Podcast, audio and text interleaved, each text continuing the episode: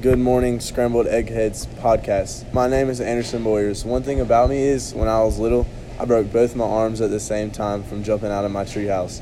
One thing I recommend is margaritas, chicken fajitas, no peppers, wrapped in a tortilla.